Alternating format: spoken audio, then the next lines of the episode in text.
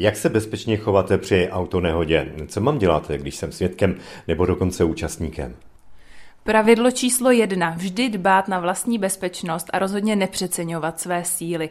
V případě, že jsme svědkem autonehody, zapněme výstražná světla, zastavme v bezpečné vzdálenosti a oblečme si reflexní vestu a umístíme výstražný trojuhelník. K pravému okraji vozovky minimálně 50 metrů, na dálnici pak 100 metrů před místo nehody. Jako účastník autonehody, pokud se mohu dostat z vozidla, se budu chovat asi podobně. A co mám udělat se spolujezdci? Spolujezdci, pokud zrovna nepomáhají, tak je odešleme z auta do bezpečné vzdálenosti mimo komunikaci, nejlépe za svodidla. Toto pravidlo platí i v případě, že jsme účastníkem nehody a nejsme zraněni do té míry, abychom úkony nemohli provést. Je vždycky lepší prostě to sledovat spouzdálí, udělat jenom to, co je nutné a pak dávat pozor na vlastní bezpečnost, aby nás třeba něco na té silnici nesmetlo.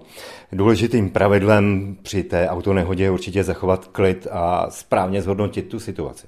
To určitě ano, zjistěme, kolik a jaká auta havarovala, pokud je to možné, zda jsou na místě zraněné osoby, jestli nedošlo k počátečnímu hoření nebo úniku nebezpečných látek a vždycky volejme na tísňovou linku a sdělme veškeré ty zjištěné informace. Pokud je to možné, měli bychom zajistit havarované vozidlo proti pohybu, vypnout zapalování a odpojit baterii.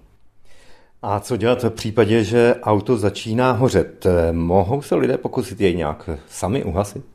To ano, pokud jsou k tomu tedy vybaveni. Motorovou část musíme hasit od spoda nebo pouze škvírou nadzvednuté kapoty, rozhodně kapotu nesmíme nikdy zvednout.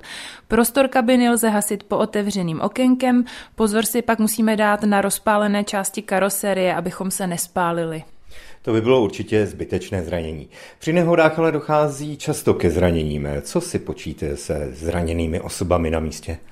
Samozřejmě zraněným je potřeba poskytnout první pomoc, zejména zajistit základní životní funkce, vědomí, dýchání a krevní oběh. S osobami, u kterých je podezření na zranění páteře, nikdy nehýbejme. Pokud zraněného vyprošťujeme, dělejme to co nejšetrněji. Pokud zraněný dýchá, vyčkejme raději na profesionální složky a na jejich pomoc.